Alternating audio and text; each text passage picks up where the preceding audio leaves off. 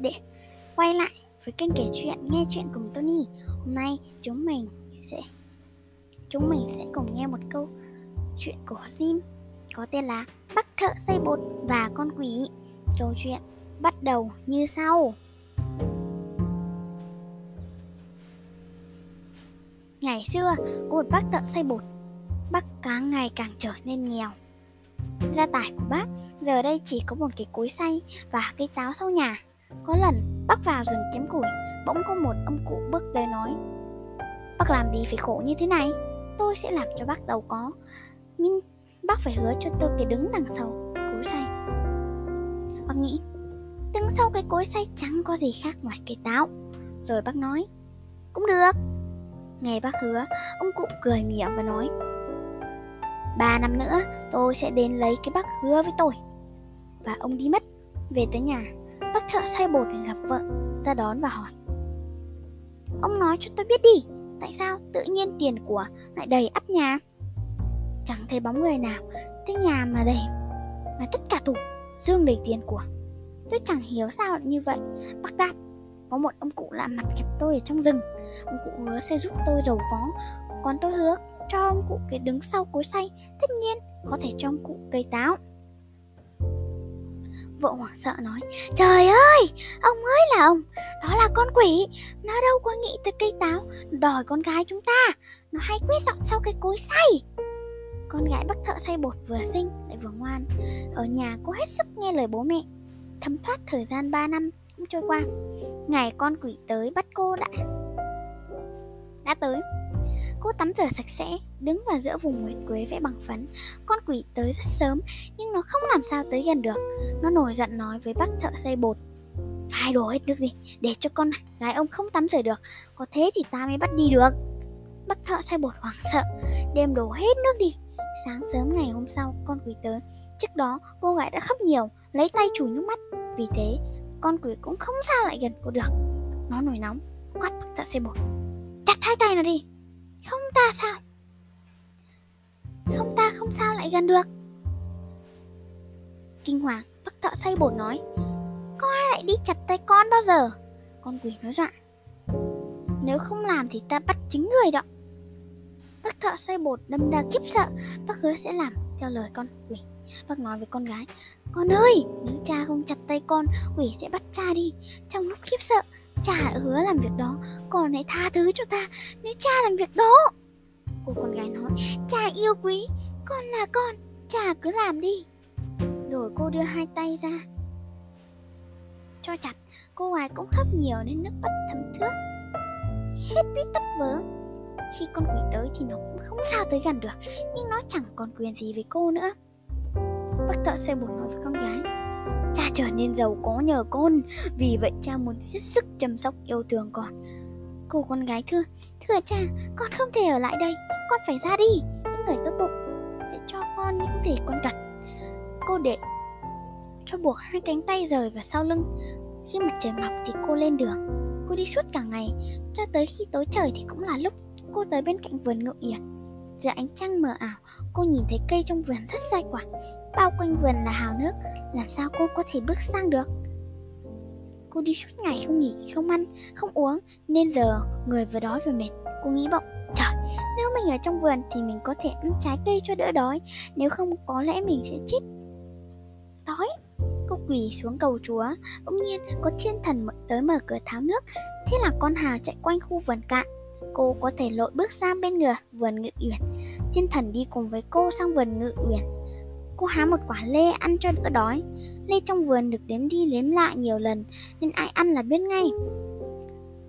Người coi vườn nhìn thấy bóng người hái lê, nhưng lại thấy có thiên thần đứng cạnh, nên cứ tưởng cô gái là ma, coi người nín lặng sợ hãi. Ăn lê xong, cô gái lại bụi cây gần đó ngủ. Sáng hôm sau khi ra vườn thượng uyển, nhà vua thấy thiếu lê nên hỏi người coi vườn, tại sao lê lại thiếu? Nếu lê rụng thì tại sao không có ở dưới gốc cây? Người coi vườn thưa, đêm qua có con ma không tay xuất hiện, đưa mồm cắn quả lê. Nhà vua hỏi, thế, thế làm sao mà ma mà lại đi qua được hào nước sâu? Ăn xong lê thì nó đi đâu?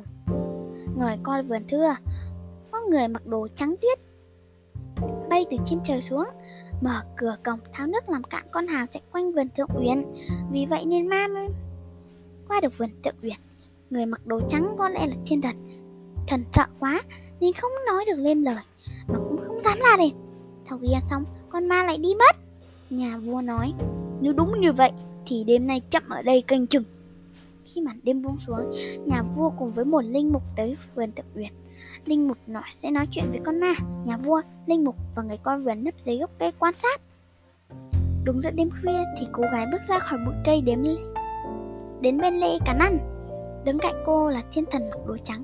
Linh mục bước tới hỏi, mi được chúa gửi tới đây hay là mi là người trần tục?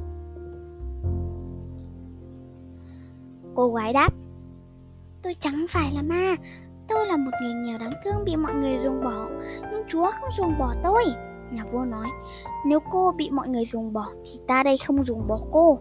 Nhà vua đón cô về hoàng cung. Nhà vua rất thương yêu cô, vì cô không những xinh đẹp, mà tính tình hết sức dịu dàng. Nhà vua sai làm, cho cô hai cánh tay bằng bạc, rồi sau đó tổ chức đám cưới. Năm sau có giặc nhà vua phải cầm quân ra trận trước khi đi nhà vua nói với thái hoàng hậu, khi nào hoàng hậu sinh thì mẫu hậu thay mặt cho cho con chăm sóc và viết ngay thơ cho con. Hoàng hậu sinh con trai, thái hoàng hậu viết ngay thơ báo mừng. Báo tin mừng. Sau chặng đường dài, người đưa thơ mệt ngồi nghỉ bên suối rồi lại thiêu thiêu ngủ tiếp đi. Con quỷ vốn muốn hại thái hoàng hậu nó tới cháo thơ. Trong thơ nó viết, hoàng hậu sinh ra một con quỷ đực. Nhà vua hoàng sợ khi đọc thơ. Nhà vua đâm ra buồn giàu nhưng nhà vua vẫn viết thơ dặn chăm sóc đứa bé chu đáo cho tới khi nhà vua trở về hoàng cung. Người đưa thơ lúc nào cũng ngủ ngay bên suối, con quỷ lại tới cháo thơ. Trong thơ nó viết, phải giết đứa bé và hoàng hậu đi. Thái hoàng hậu rất hoảng sợ khi đọc bức thư.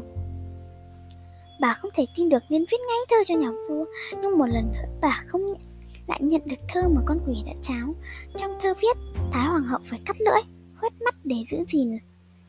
Lại làm tin, thái hoàng hậu khóc rất nhiều. Vì bà không muốn cảnh tương tâm ấy xảy ra ngay chính cháu mình đêm bà sai người giết thiêu lấy lửa và mắt.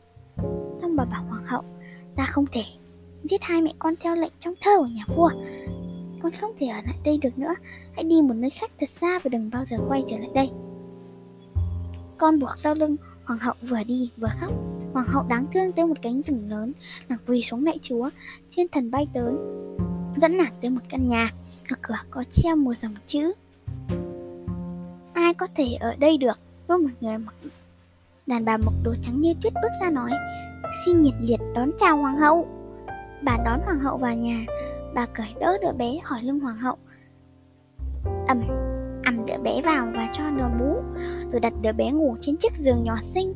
Lúc ấy hoàng hậu hỏi tại sao bà biết tôi là hoàng hậu?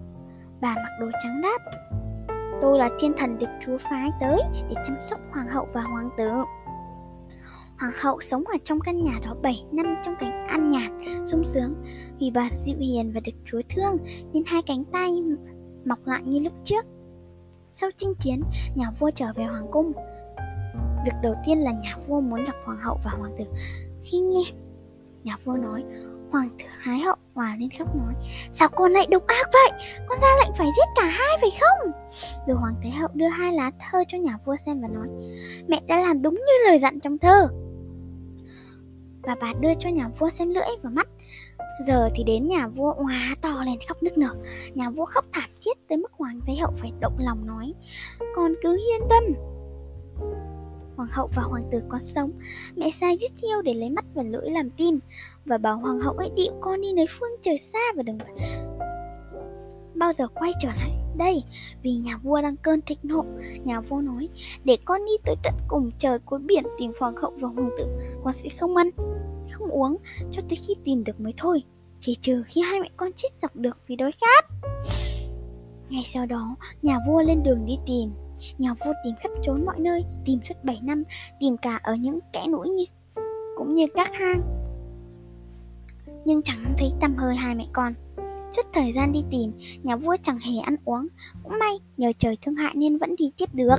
Cuối cùng, nhà vua tới một khu rừng lớn thì thấy có một căn nhà nhỏ có treo bảng. Ai cũng có thể ở đây được. Rồi có một người mặc đồ trắng bước ra, tất tay nhà vua và nói Xin nhiệt liệt đón chào nhà vua. Rồi hỏi nhà vua từ đâu tới. Nhà vua kể, Chấm đã bảy năm đi đây đi đó tìm hoàng hậu và hoàng tử, nhưng không tìm thấy. Thiên thần mời nhà vua ăn uống, nhưng nhà vua không ăn, chỉ nằm lấy khăn che mặt và ngủ thiếp đi một giấc. Thiên thần vào buồng trong hoàng hậu hoàng và cậu con trai buồn phiền. Đó là cái tên mà hoàng hậu đặt cho con trai của mình. Thiên thần bảo hãy ra bùng ngoài cùng với con trai để gặp lại người nhà. Hoàng hậu cùng con trai bước ra thì thấy nhà vua nằm khăn che mặt rớt dưới đất. Hoàng hậu bảo con trai, Buồn phiền, Con nhặt chiếc khăn cho cha và đậy Che mặt để cha ngủ. Cậu con trai nhặt chiếc khăn che mặt cho cha. Trong lúc mơ mơ, màng màng, Nhà vua nghe được câu chuyện mọi người nói với nhau Nên giả vờ để khăn lại rất xuống đất. Cậu bé bực mình nói với mẹ Mẹ ơi, con trắng làm gì. Có cha ở trên trần gian này, Người kia chắc không phải là cha con. Cha con là Đức Chúa Trời cơ mà. Mẹ vẫn tưởng dạy con là cha ở trên trời cơ mà. Nghe đến đây, Nhà vua bật ngồi dậy và hỏi. Hai người là ai mà đứng đó? Hoàng hậu nói. Thần là hoàng hậu, Đó là con trai buồn phiền. Nhìn thấy hoàng hậu, lại có tay như bình thường Nhà vua hỏi. Hoàng hậu có đôi tay bằng bạc cơ mà? Hoàng hậu đáp. Chúa thương tình nên cho mọc lại đôi tay. Thiên thần vào buồng trong, Lấy đôi tay bằng bạc đưa cho nhà vua xem. Bấy giờ, nhà vua mới tin. Nhà vua ôm hôn hoàng hậu và hoàng tử. Nhà vua vừa mới nói, Giờ như chút được hòn đá nặng đè tìm Thiên thần dọn cơm để tất cả cùng ăn, Rồi tất cả cùng lên đường về với Thái Hoàng hậu. Khắp nơi tưng bừng ca hát, Nhà vua cùng hoàng hậu lại tổ chức cưới lần nữa Và vui sống tới khi về thế giới bên kia.